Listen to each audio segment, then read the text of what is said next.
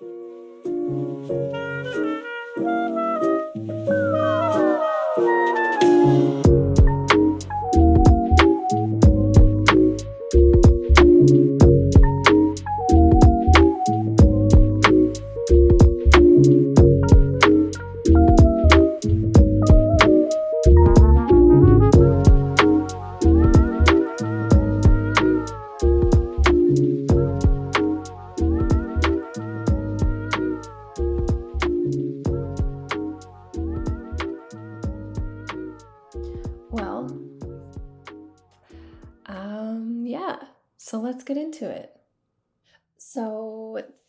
week is another solo episode.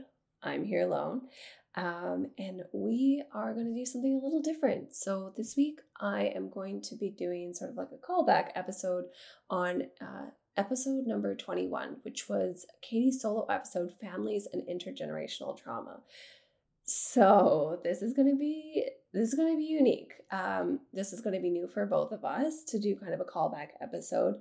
And hopefully, I'll be able to do it justice. Like Katie always says, and I have to agree, it's really hard to just talk to yourself, to listen to yourself talk, and to not have a lot of, um, you know, feedback, uh, someone to bounce things off of. And I'm so proud of Katie. She's really been tackling these solo episodes. Um, I think she's a lot of fun to listen to. I think she's doing a great job, and I've only done um, one of these so far.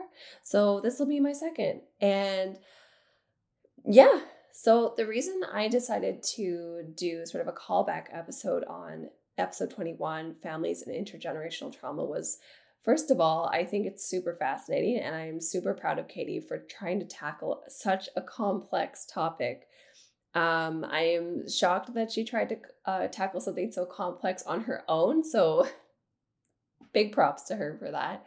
Um, and two, I think, you know, uh, I haven't really had an opportunity to talk to you guys about sort of what I do, what I do uh, on the day to day, and like where my passions lie outside of podcasting um, and everything else I do. Uh, so yeah, I think it's a really interesting episode. I think I have a lot I can bring to the table. Um, and I don't really want this to be an episode where I just uh, debunk things. Uh, I think this could be part of the episode.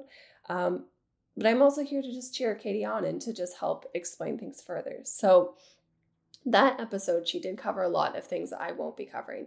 She does go into more specifics on intergenerational trauma, um, exposures to trauma throughout families.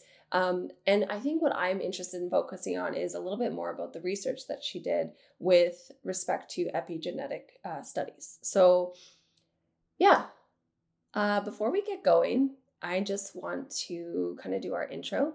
Um, so we've been doing intros now for a few weeks. I think it's going really well. Um, so stories and fun updates. Um, honestly, I've been so busy. I'm not sure I have any uh, great stories or fun updates. I will say, hopefully, you've been enjoying seeing my face all over Instagram.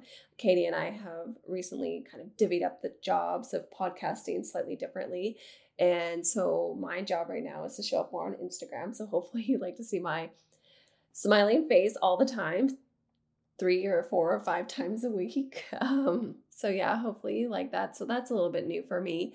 Um, sunshine medicine this week is again actually the gym.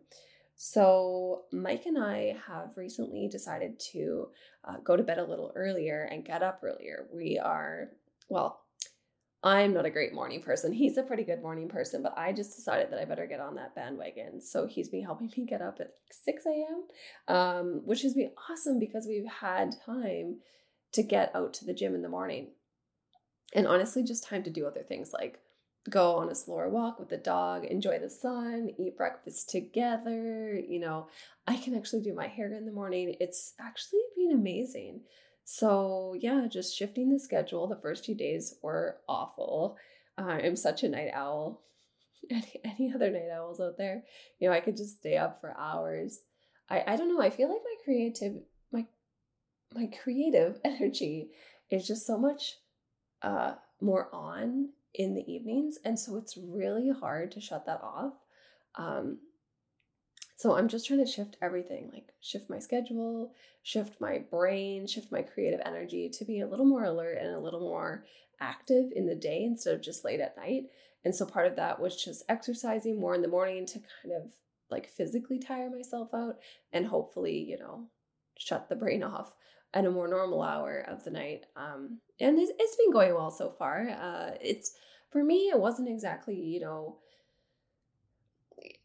getting to the gym per se, just just having movement, um, just feeling a little bit better about myself and just helping myself to tire out and um, you know, contribute to shifting that schedule. And it's been going well. So I will report back uh, next week with Katie and we will talk a little bit more about updates on that, see if I'm still keeping that schedule. Anyone else out there that uh, has that problem? Like either your creative energy is just high at night or you're just like a super anxious person. Um, yeah, and you're just your your brain is so active at night. I don't know, maybe I'm the only one. Um, but yeah, so maybe some people can relate to that. Let me know. Um, yeah, just reflecting on Katie's episode about ADHD last week and her personal journey. I think she did an awesome job.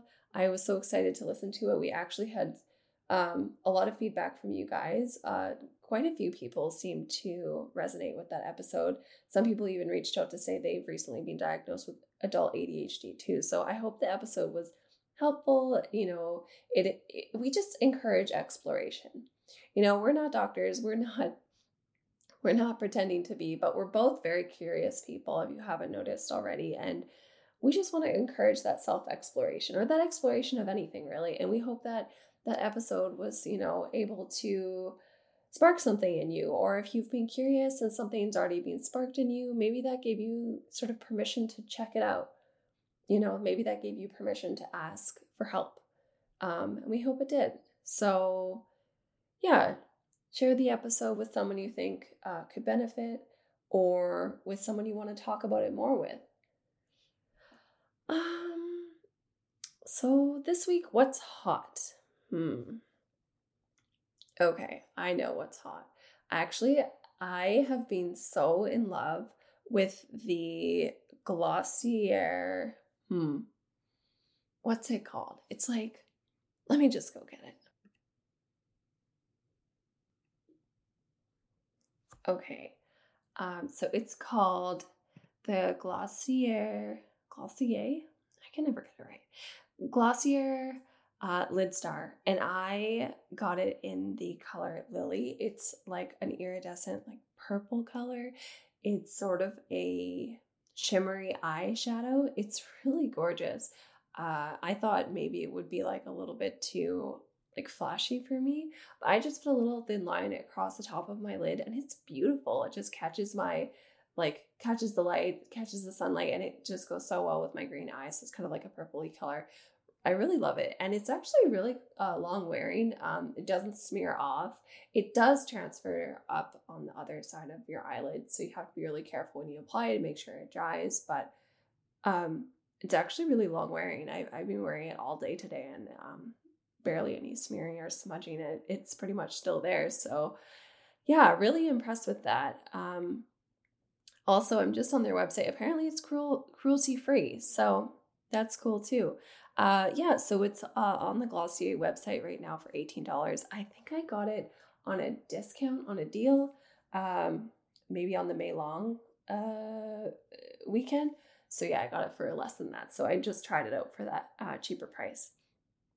I recommend that. Uh, another thing I recommend, and we have talked about this before, but I cannot get enough. So um, I told you guys a few weeks ago about a uh, sun care product that I love.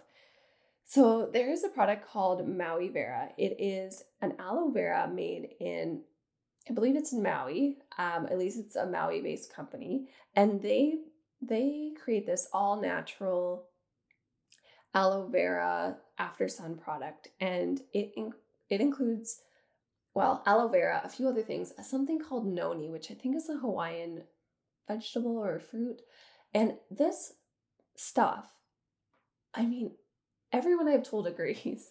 It saves the most terrible sunburns, like sunburns that you would have just given up on. Sunburns like this is going to peel. I'm going to have redness and burning and you know, spotting for weeks. Like it saves the most extreme sunburns and it feels so amazing immediately. It's incredible. They also have a mineral based uh, zinc sunscreen uh, that's 30 SPF. I have not tried it yet, but we just got, get this, we just got free samples for y'all that we will be putting in our first giveaway of the summer. So there will be uh, in the first giveaway at least one Maui Vera aloe and uh, mineral sunscreen. So two products for free from Maui Vera. And we, well, we're going to obviously have to try the sunscreen first, but we are already such such advocates for the Maui Vera aloe vera, and we cannot get enough. We want you to try it. We want you to spread the good word.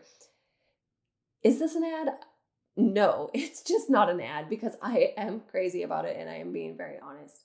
It saves the most worst sun, sunburns, and I I am notorious.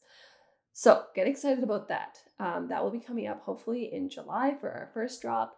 Um, it may actually be coming up sooner. We might be putting something together for our 30th episode. Um, and since we're on the 29th, actually, maybe I'm biting my tongue. Maybe that's coming up in a week or so. So stay tuned. I'm really excited for that.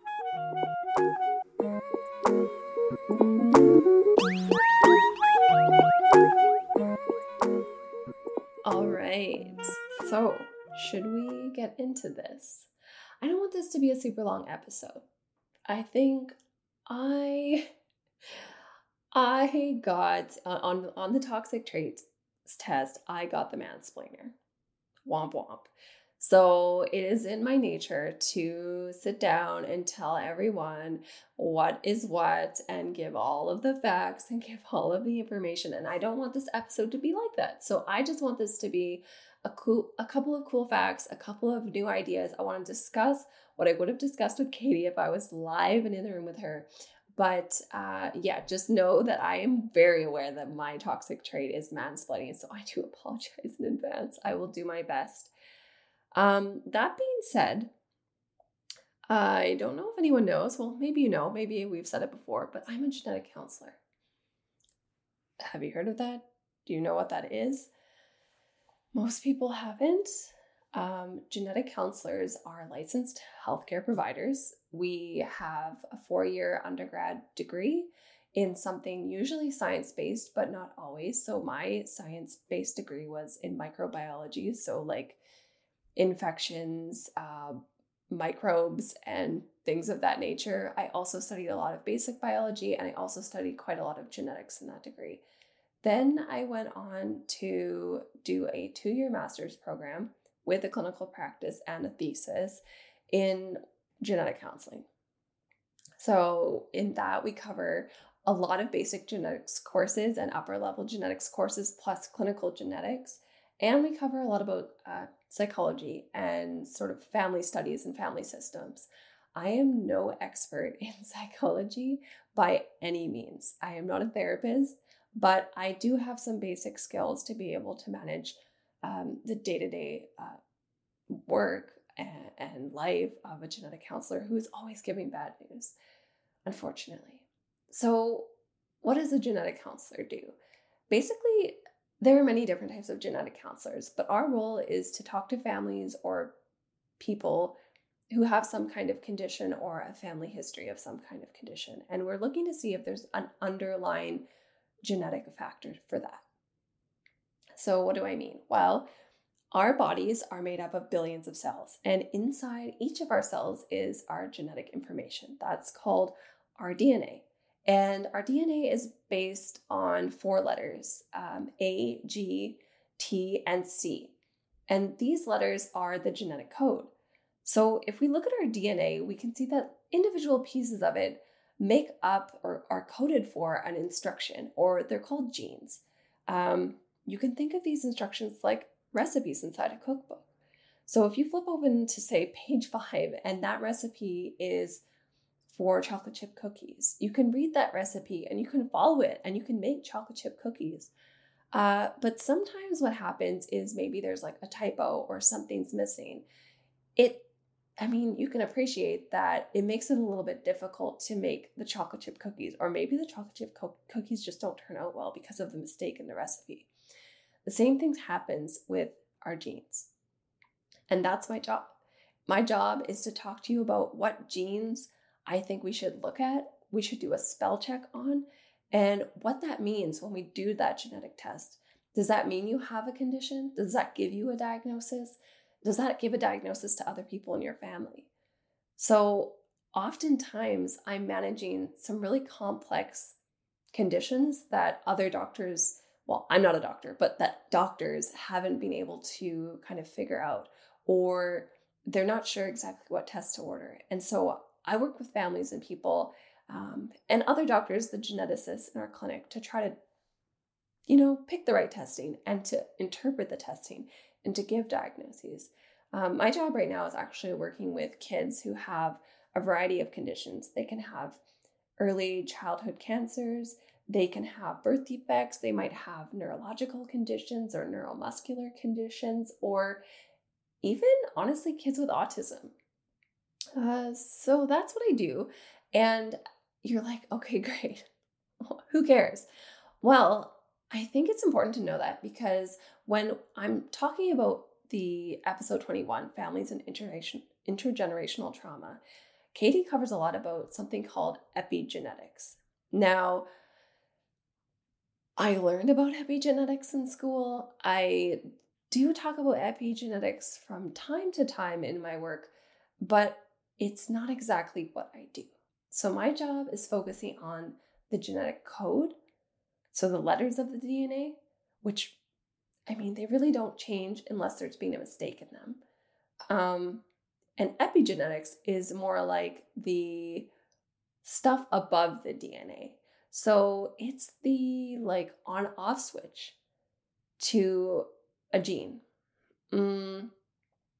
It's like saying you're making chocolate chip cookies and you followed the recipe, but you're not sure if you turned the oven on or not when you put the little dough balls on the tray inside. Um, yeah, I tell people it's like the light switches uh, for the genes. Are they on? Are they off? Should they be off when they're on, and vice versa? So that's epigenetics. Um, and Katie brought up some really interesting points. So I'm going to start by going through and kind of playing for you some clips that I think are really cool and that we can talk about. So, yeah, let's get into it.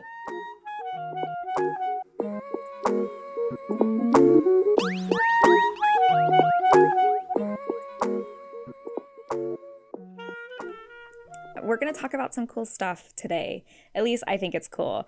Ashleigh, this is 100% the first time you're going to be listening to this. So I hope I did this category justice because I think you would have had a lot to say. And I'm kind of wanting to do a two parter on this because I just can imagine how much you have to say about it.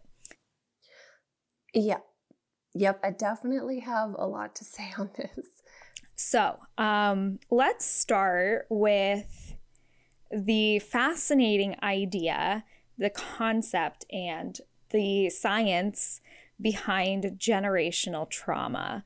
Um, so we're talking like trauma inherited from your grandmother or your grandmother's grandmother, etc. So how does this happen?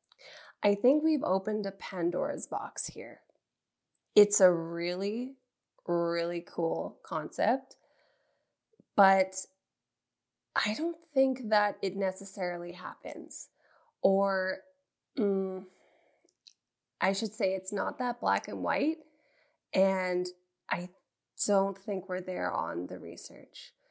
Definitely, there is some evidence when we're talking about one generation to the next generation, but I don't think it's specific to the trauma that Katie's talking about. And I think realistically, we don't really have good evidence to suggest that it can actually move farther than that, like grandchildren and great grandchildren. So I'll explain. Um, so, studies show that trauma can impact a child in utero. So, such traumas can include the mother's exposure to domestic violence, lack of care, or substance misuse during pregnancy. There is some obvious ways to look at this. When we look at substance abuse, we look at, oh, you know, of course, they don't tell you to drink while you're pregnant, smoke while you're pregnant. It could have developmental delays on the child. Okay, but going deeper, you know, where does that trauma and the pain from the parent or the grandparent or whoever that that is leading them to substance misuse, right? Okay, perfect. I think that's exactly my point. So, like Katie said, there's definitely evidence to suggest that maternal exposures can have an impact on the fetus. So, when we're thinking about that, we're really talking about one generation. We're talking about a baby, a fetus, that's being exposed to the mother's environment, the womb. So, this is a direct exposure. This is really um, you know, the baby being exposed to things that the mother is exposed to herself and the things that are actually able to cross, cross the placental barrier. So there's a lot of evidence that suggests, obviously, that things like alcohol, smoking, drugs do have a negative impact on the fetus. Is it directly an epigenetic impact?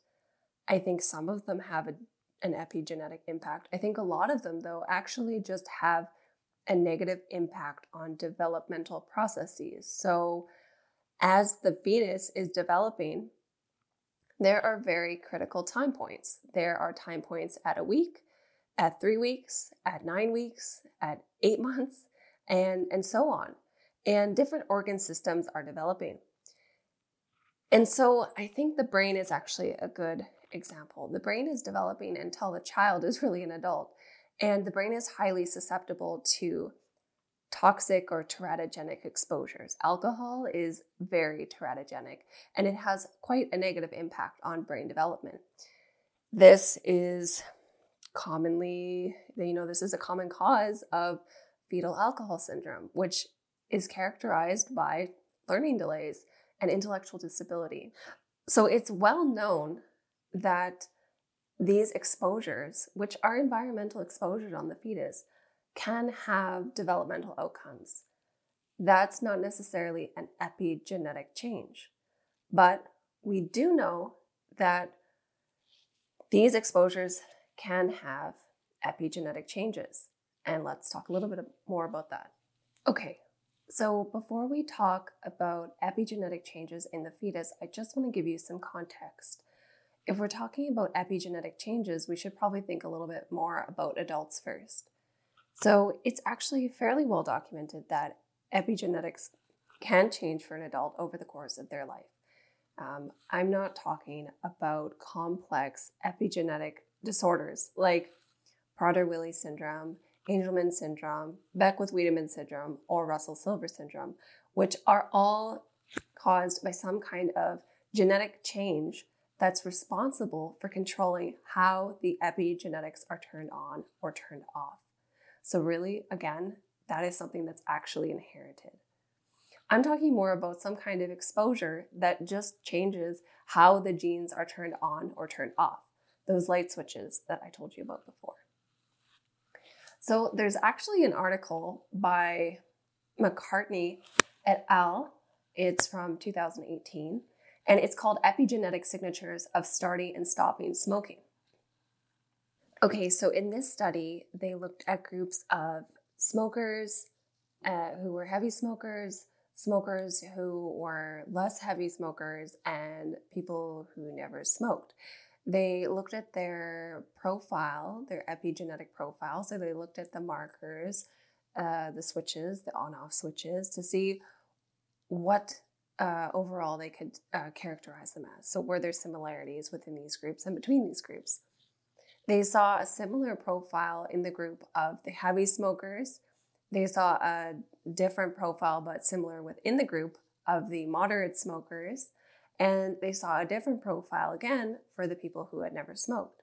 And what was interesting was is that they looked at individuals um, after a two-year time period since quitting smoking, and it actually took uh, that time before the majority of the heavy uh, smoking category uh, participants had epigenetic profiles that were more strongly resembling those of the group that never smoked.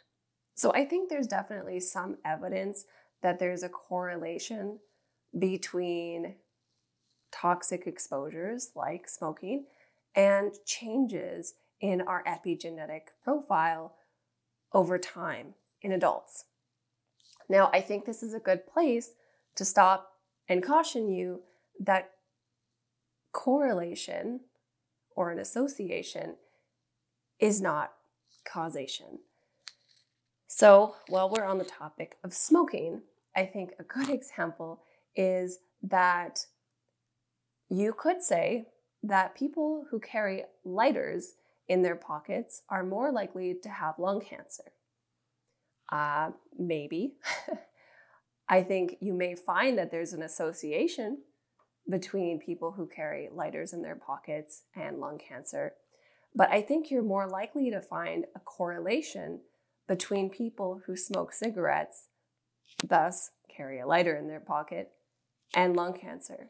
So you can appreciate that correlation or association is not always causation. And I think that's a problem with a lot of these studies. A lot of these studies that I looked at are correlation studies. They seem to see some kind of association, but they don't necessarily definitively prove causation. All right, back to the fetus. So um, I will read a little bit from this 2009 study. Um, I think you guys will like this. So the the study examined three groups of rats. One group was put through a series of stress inducing activities two weeks before mating, allowing the female time to recover before becoming pregnant. The second group was treated similarly over the course of a week immediately prior to mating. And third, the control group were not given any form of stress. When the rat's offspring reached maturity at 60 days, the researchers examined their emotional behavior, anxiety, depression, and social behavior. The main finding revealed that trauma experienced by the females prior to conception had varied effects on the offspring. Um, so these effects varied between the groups, between male and female offspring, but the behavior was, without a doubt, different from the rats of the control group. So this is what I was saying a minute ago, where trauma comes in varying degrees. So, right. Interesting. But again, I think maybe not for people. People are complex, and it could be underlying genetic components, and it could be the product of just the early life exposures for the child. But again, I'm not sure because I'm not sure I've seen those studies in humans.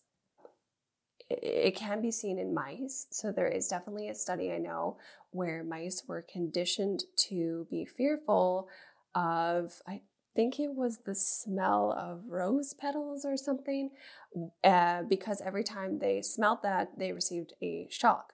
And they found that their offspring, um, Uh, who were conceived after that experiment, actually had the same outcomes. They were also afraid. They also got nervous when they smelled the rose petals even though they had never received a shock. So I do think that that has been seen in most models, and I'm pretty sure that we can see epigenetic changes passing from generation to generation to generation, but I'm not sure it's being done or is so black and white with people. Okay, so what does this look like when we're talking about this so called intergenerational epigenetic change. Um, so let's start first by talking about one generation, like I did before. The fetus, the baby, is within the mother. That, therefore, we know that's one generation, and we know that that baby is exposed to the environment within the mother. So perhaps it works just like in the adult. There's an exposure and it has an impact on the epigenome. So, again, not necessarily a, a form of inheriting the epigenetic change, but rather maybe the result of some kind of exposure in a more direct way. So, there's actually proof to show that individuals, so mothers who have some kind of um, atypical, uh, well, some kind of neurological disorder, for example, depression, they do have an increased rate of having a child with adverse outcomes. So, for example, this is a study that I was reading. It's actually a systematic review um, by Jahan et al. from 2021. So, a systematic review is a very comprehensive look at several expert papers in the field. Um, and they basically talk about the fact that uh, in groups of individuals, so they looked at um, studies that looked at mothers with depression who were either medicated or unmedicated and the outcomes for their children. And they actually found that uh, there was an association with untreated depression during pregnancy and uh, preterm birth, low birth weights, small babies for their gestational age, postpartum depression, and poor infant neurodevelopmental outcomes. So, for example, example, autism, attention deficit, hyperactivity disorder, anxiety, and depression. Now, although I really like the idea that Katie uh, proposed, that basically we could uh, explain any any negative um, life experiences or uh, mental health conditions on the epigenetic change impact that it has on the fetus, I I've had a hard time finding that to be the case, and I think this is again a good example. So the authors of multiple studies in this systematic review actually argue that the impact of unmanaged depression might actually have its effect through different hormonal reactions. So they talk about the hypothalamus pituitary adrenal system. So, really, in short terms, this might be an imbalance in hormones in the mother, especially an increase in cortisol levels that could have a negative impact on the developing fetal brain or other organ systems in the fetus. So, again, maybe it's more of an exposure uh, and less of some kind of inherited epigenetic mark. Very, very similar idea, slightly different nuances. Um, so yeah, just just take caution with the nuances. The other thing that's important to consider is possibly the mothers already have some moderate increases in genetic changes, small genetic factors or lifestyle exposures that are putting their children at an increased risk for these adverse outcomes as well. Now, when we're comparing these to mothers who had depression but were managed with medication, I'm not sure that part of the argument of mine would hold up, but you get the idea. So, why then was it that there was actually a moderately higher risk for autism spectrum disorder in women who had depression and were treated compared to those who had depression and were untreated.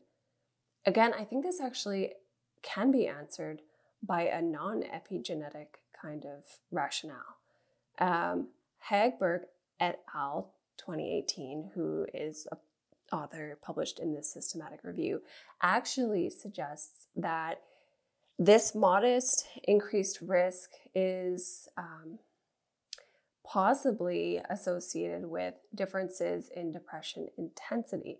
So they propose that maybe a person who has been medicated might have more severe depression than the person who's unmedicated. So perhaps the genetic burden, so the actual changes in the DNA that are passed on to children, are stronger. So,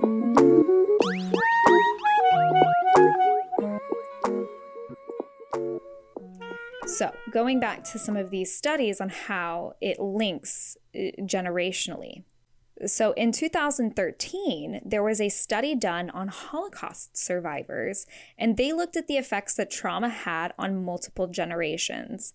So, while trauma may be passed down directly to the offspring, can it be passed down to grandchildren and so on?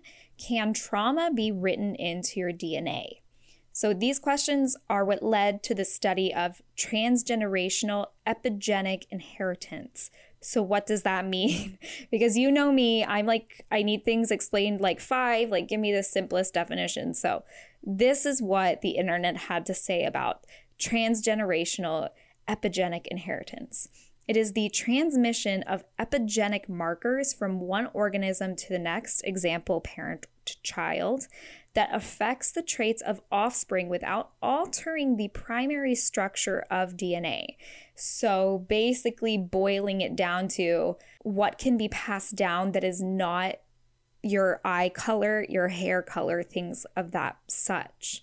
So it's a little bit more complex. And I also believe from my research that epigenetic studies are newly recognized studies. These are, um, they weren't they weren't well recognized until recently, or at least well studied or um, looked at like an actual science. I could not agree more. This is so true. These studies on epigenetics are, I mean, it's exploding right now, but I've got to say, a lot of literature conflicts with old literature, conflicts with recent literature different researchers propose different things all the time. A lot of these things are a little bit premature. They're in the, I don't know, theory development stage. And like I said before, a lot of literature is really telling us about associations, and we haven't really found correlation that is truly a causal effect. Um, I don't think we're completely confused by the research. I think a lot of things have been solidified, but again, it's just not that black and white. Uh, with respect to the definition of epigenetics, yes, absolutely. Um, so, what I think I want to cover now is, well, something that's probably going to really break the bank on um, can things move intergenerationally. So, in uh, human gamete development, gametes are sperm or egg, there is a reset. There is a time when eggs and sperm cells are maturing. During a period of that time, the entire or almost the entire epigenetic set of markers are removed. They are reset during that time. So before you're even born, your epigenetic markers they have to be reset. You cannot have um, boys inheriting mother's epigenetic markers and not being able to reset themselves as males. Um, this is actually kind of a common cause of very severe intellectual disability. Again, conditions I'm not going to get into, but basically, they are inherited genetic conditions due to disorders of the on off switches. So the epigenetic marks have to be reset and they're reset early on. So, really, the idea of epigenetic markers being inherited through more than one generation is quite confusing. I'm not sure it can happen. The only way I can see this happening is from that direct exposure of a fetus being inside the womb. Okay, convoluted thought here. If we're going with direct exposure, you can appreciate that, say, there's a baby inside a mother, and inside that baby are some kind of gametes, either premature sperm cells or egg cells that are developing. If we call the mother the first generation, we call the fetus the second generation, and we call those egg or sperm cells inside the fetus the third generation, all of those generations are being exposed to that maternal environment. So perhaps through those exposures, we're getting some kind of generational transmission of effect. But for the fourth generation, the great grandchild, I don't think that's possible. Well, maybe, maybe it is, but I don't think it's common. And like I said, not every single epigenetic mark is reset, but almost all of them are. so I don't know. Okay, so the Holocaust paper. This is actually a very widely contested paper um, for a number of reasons. There's a podcast that I listened to recently. It's called Epigenetics An Introduction, and it's by Dr. Nessa Carey. I will link that in the show notes. She covers this very, very well. In her assessment, uh, she says that basically this is an association study, again, not a correlation. She further comments that the epigenetic changes that we see are actually completely different for the parents who underwent the Holocaust trauma and their children. I took a look and I agree. The epigenetic changes are the opposite for parents than they are for their offspring. So, although there is a correlation with differences in the epigenetic marks as compared to a control study, there doesn't really seem to be any evidence that the epigenetic changes are associated with A, the changes their parents have, which would probably be a pretty big uh, important factor in making this association, and B, they aren't actually correlated to the trauma at all. So, again, I really want to believe this, but I don't think the literature holds up here. So, I want to read a little bit of, of this 2013 study for you on the, the tests that they made. So, uh, one of the first epigenetic studies on human beings was being carried out in northern Sweden. They found that overeating as a youngster could initiate a biological chain of events that would lead one's grandchildren to die decades earlier than their peers did. Thus, as it was shown, perhaps for the first time, that a famine or overeating at critical times in the lives of grandparents could influence the life expectancy of grandchildren.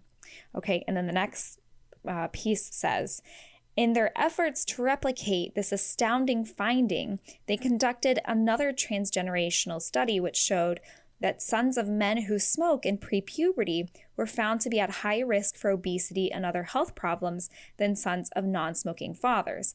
Much later, a series of unique postmortem studies on the brains of men who had committed suicide in Canada found that the chemical coatings on genes seemed to be influenced by the exposure to childhood abuse.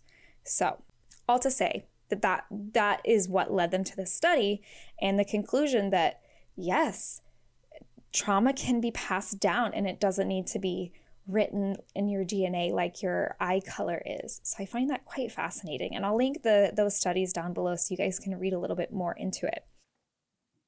Okay, the famine study is like a mainstay, I feel like, for anyone who's studying epigenetics.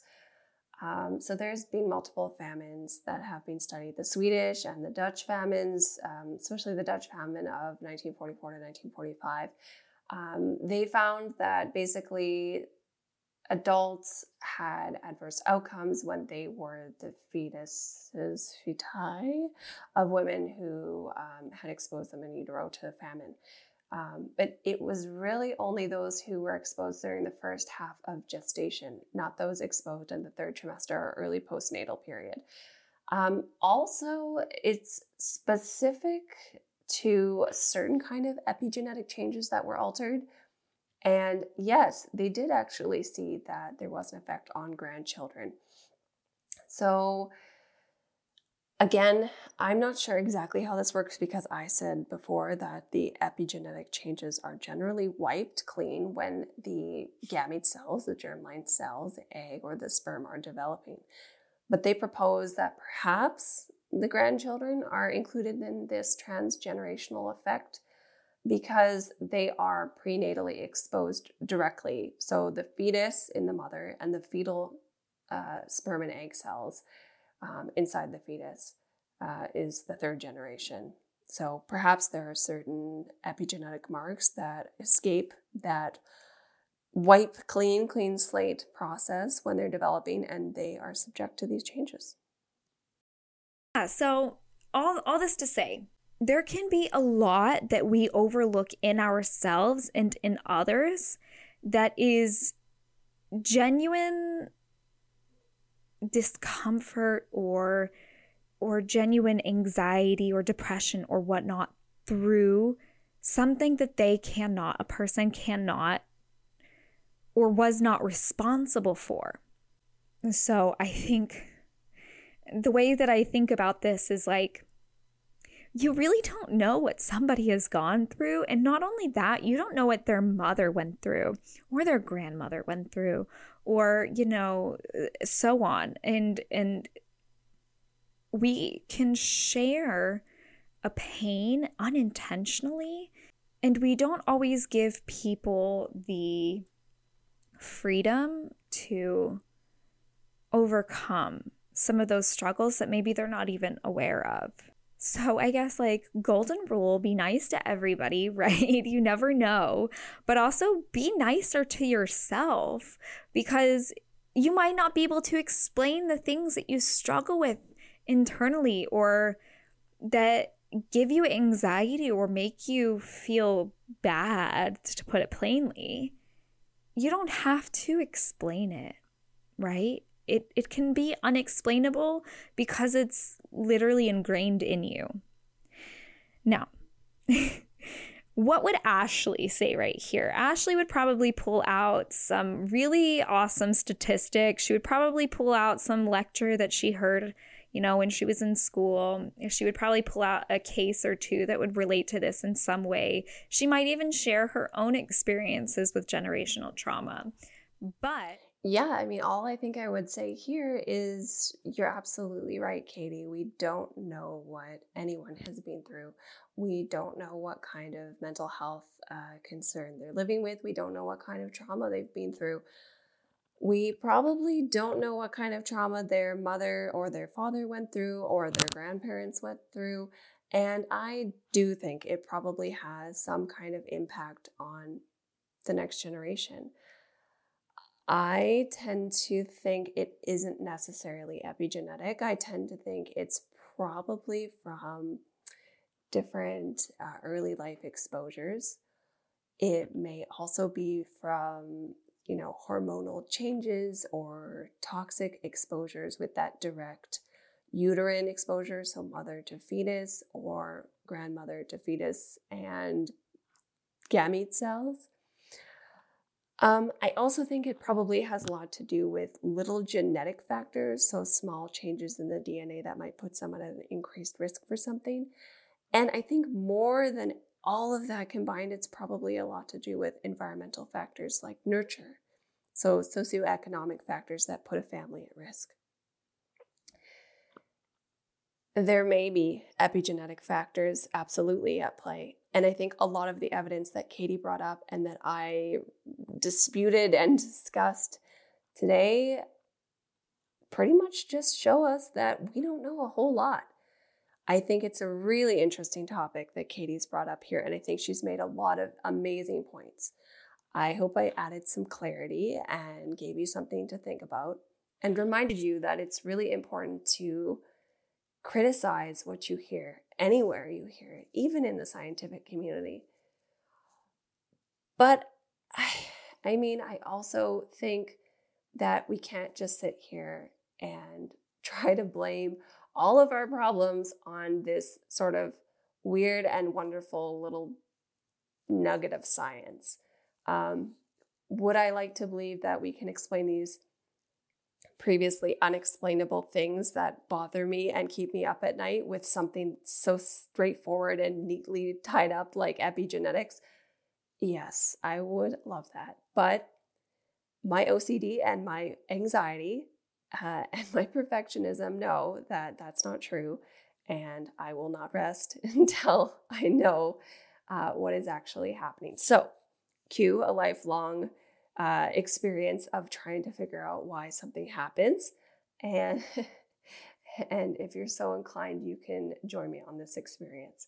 So I'm going to link uh, the articles that I refer to in this pretty much lecture um, in the show notes. I will also link the um, the other podcast that I listen to that I really love in the show notes too. I think that doctor does an amazing job of explaining our current understanding of epigenetics and some, you know, things that we all fall prey to.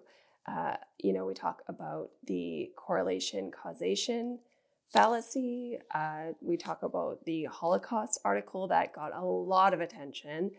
And and she, you know, she also covers some just common descriptions and gives us some some really good information to go off of. So check her out too.